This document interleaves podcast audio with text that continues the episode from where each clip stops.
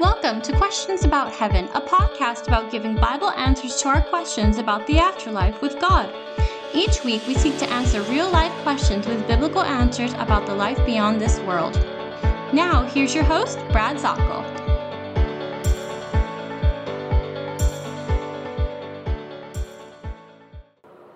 And a wonderful day to you. This is Brad Zockoll. We're continuing our study in Revelation, Revelation chapter 17. We're looking at the one world government and then the Antichrist, that uh, the, the manifestation uh, in the human form of the anti Trinity coming out and just grasping in the world. The intent from Genesis was to take over, the intent in Isaiah 14 was for Lucifer to take over. The fall, Ezekiel chapter 28, was great indeed, but his intent all the way through in the satanic realms of Genesis chapter 6, uh, on into uh, the individuals being possessed by demons in Mark 1, Mark chapter 3, Mark chapter 5. There has been a continual battle by the satanic realm. We're seeing it at its height here. The entire world is under this influence of this one. He is known as the Antichrist. He is known as the false Messiah, and you'll see many times in the scriptures in the various translations as the beast. You'll find this. When you see him in power, you'll see something that's missing. See, I want you to think about this when we talk about what is one of the wonders of the believer whenever we're talking about the knowledge of Christ. But when we talk about the holiness of the Lord, we find this most powerful. Exodus chapter 15 and verse 11. He's majestic. God the Father, Yahweh, is majestic in holiness. Uh, Samuel chapter 2 and verse 2 there's none, no one holy as the Lord.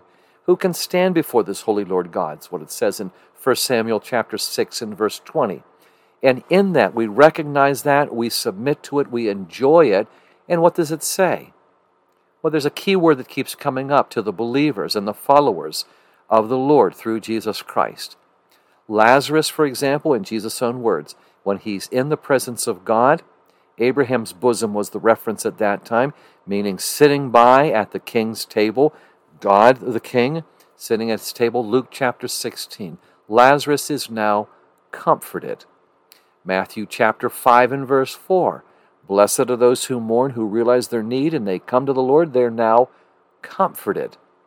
Revelation 21 3 gives us that principle with God alongside us on the new earth.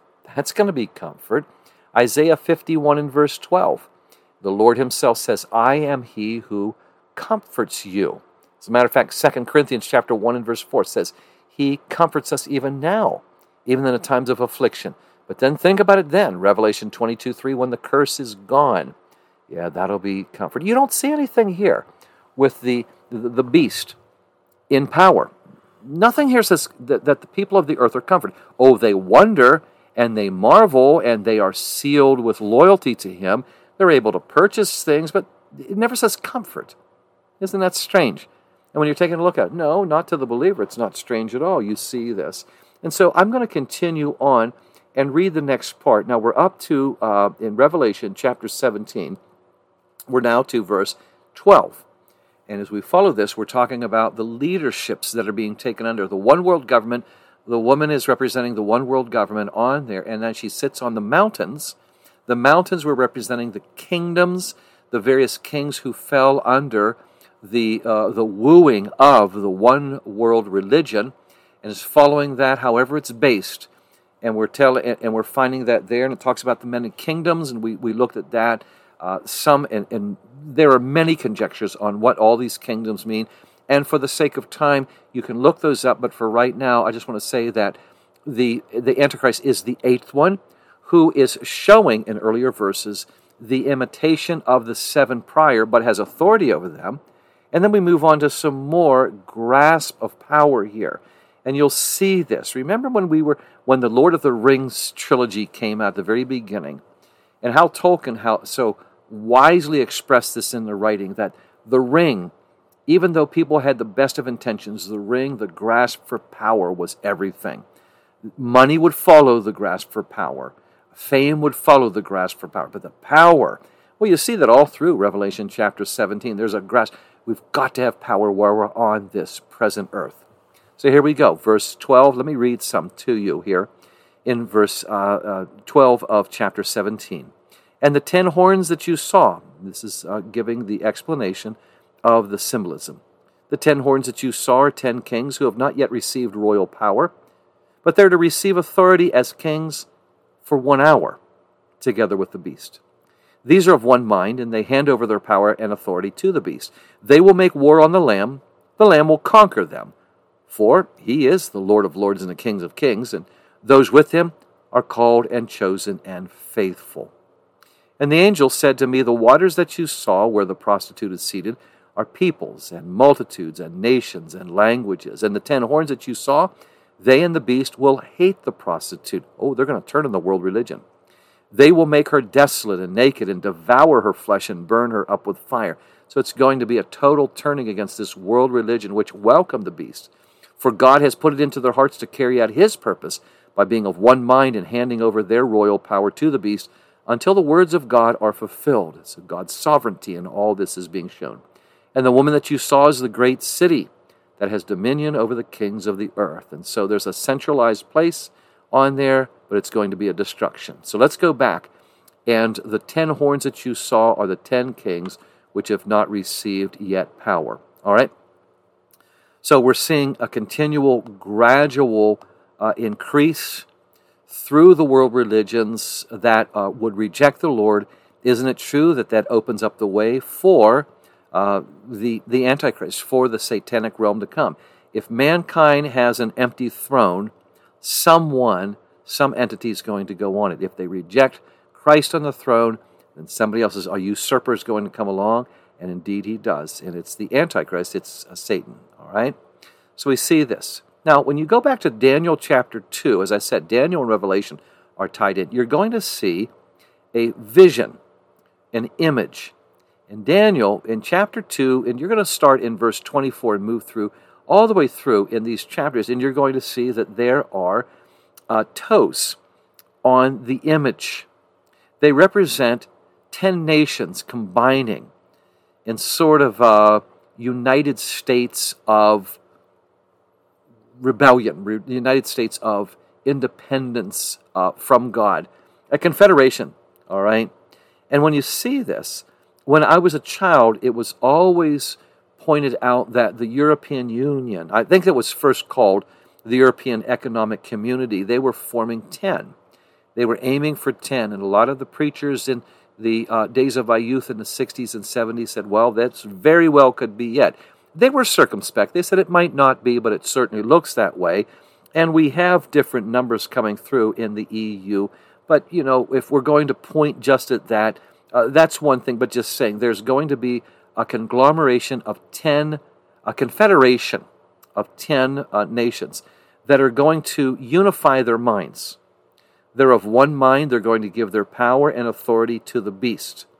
So, what they want to do is it's just when you saw the Pharisees and Sadducees, who couldn't stand each other, would unify to put Christ to death.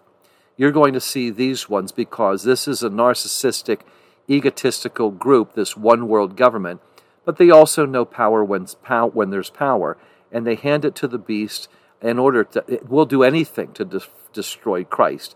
And he's going to use them as his uh, minions, as his tools, as his um, sub, I, I would say, uh, just those that were be under him, subordinates, I guess you would say, uh, to take care of this.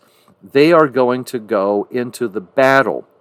We look back in Revelation chapter 16 and we see this. Remember, we've already seen in 14 and 16, it said Babylon has fallen. But 17 and 18 are giving the details of what had happened here. Now, the, the, the world is watching and under this, uh, in there, in unity, or whether they join forces and anything, the symbolism is talking about this. The harlot sits in the waters. Well, that's representing the worldwide religion has taken over all of the peoples and multitudes and nations and tongues. And so when we have this, you can actually say there is finally a one world religion unifying. And isn't it something? One of the causes is the unity of them against Christ. Okay? Because when we see this, remember when we keep talking about this, the salvation is open to all.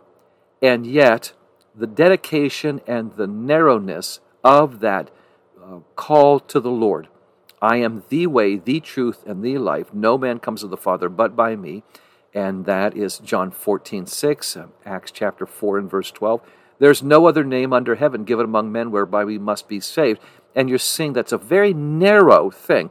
And this one world religion says we're not going to do with that narrowness. We'll join forces and get rid of uh, him. And so when they do this, we've seen this that um, as we look at this, this one world religion will gladly unify in any ways and be malleable. Many times when I'm on the religious surveys with the academies, we will go and we will uh, interview different faiths, and they'll say, we'll see this many times, we'll adjust to society, we'll change our doctrines, we'll change the tenets of our faith in order to match society. We've heard that numerous times. Well, it very well could be here, all right? So the ten horns you saw on the beast, these will hate the harlot, make her desolate and naked, eat her flesh, and burn her with fire. Well, something happens here.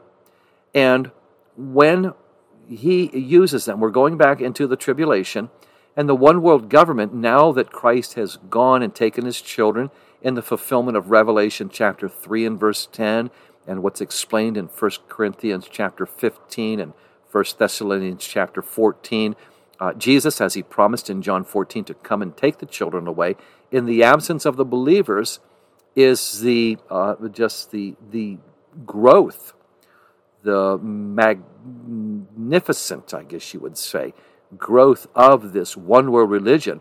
Well, they say we're finally rid of all those narrow minded Christians. We can unify, we can grow. Well, that leaves them open. And in the first half of the tribulation, it introduces right in Revelation 13 talks about this. The false Messiah comes.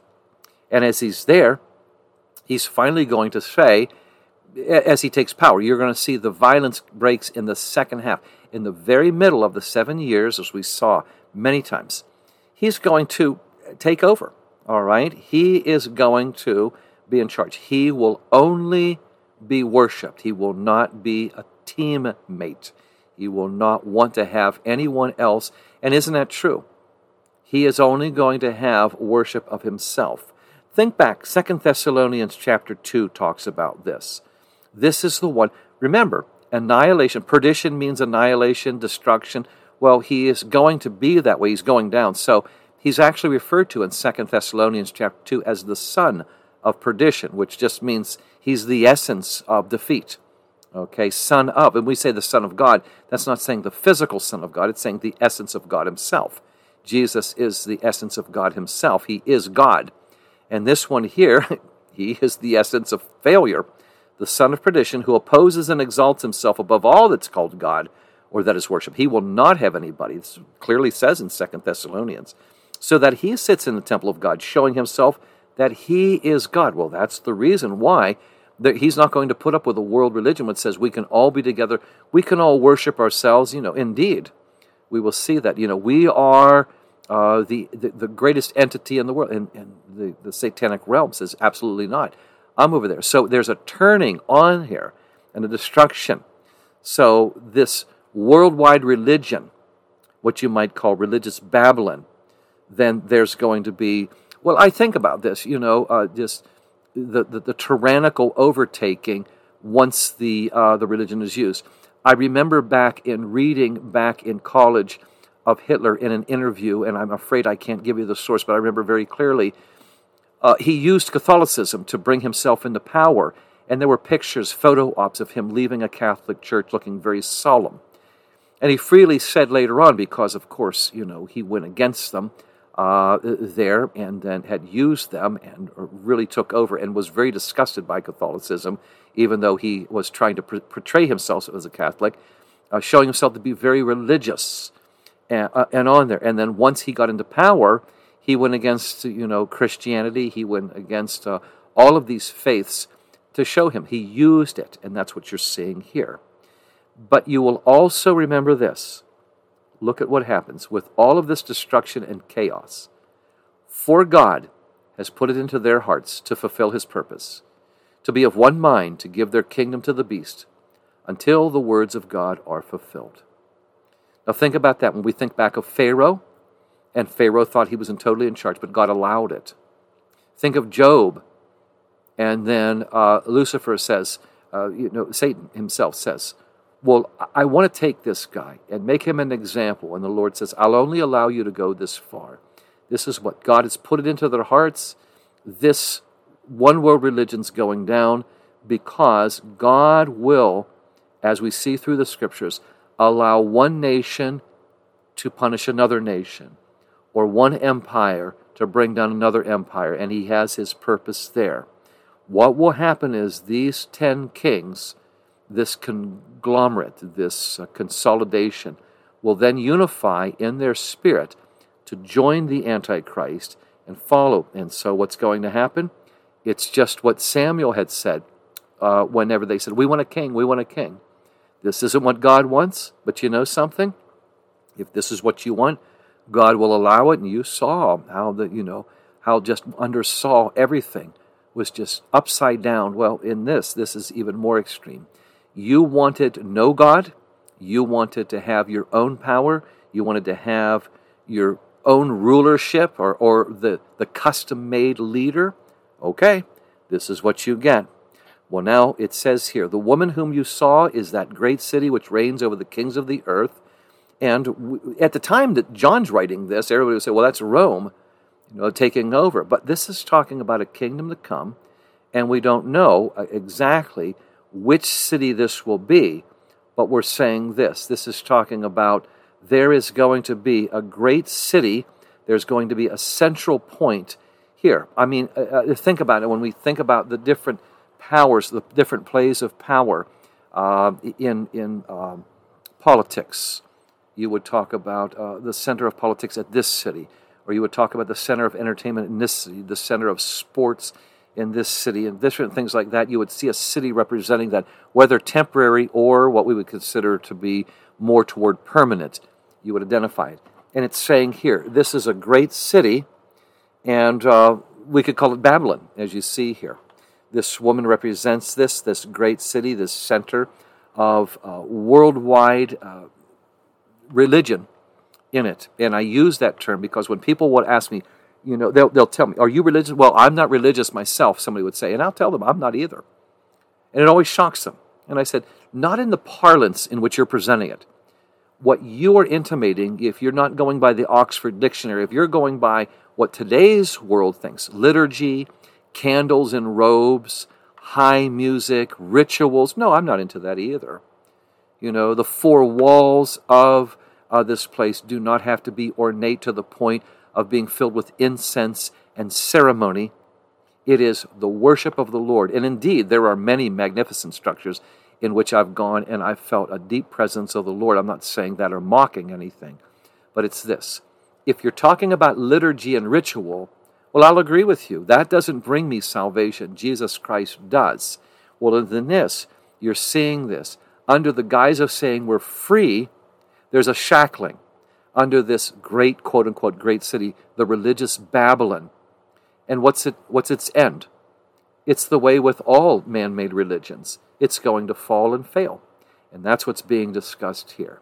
And that takes us to the end of Revelation 17 in the best of what man can do to try to imitate the celestial. There's nothing but a destruction. May we all remember that when we meet with somebody who says, oh, I've created my own uh, ethics, my, my own faith, my own belief. We're always reminded outside of the Lord, it'll be nothing but frustration and failure. We'll talk some more. This is Brad here. We've finished up Revelation 17. Our next podcast, we'll go into Revelation 18 and talk about a different Babylon, and yet just as important a Babylon. And it's going to fall as well under the guidance of the Lord. God bless you. Take care, and Lord willing, we'll talk soon. In order for the Heaven Tour to continue fulfilling our mission, we humbly ask for your support. Your generosity allows us to continue to proclaim and explain the biblical truth of heaven and to mentor many. All eligible donations are tax deductible, so please prayerfully consider an end of year gift. You can send your gift to the Heaven Tour, P.O. Box 795 Pickens, South Carolina 29671. Thank you and have a blessed Thanksgiving.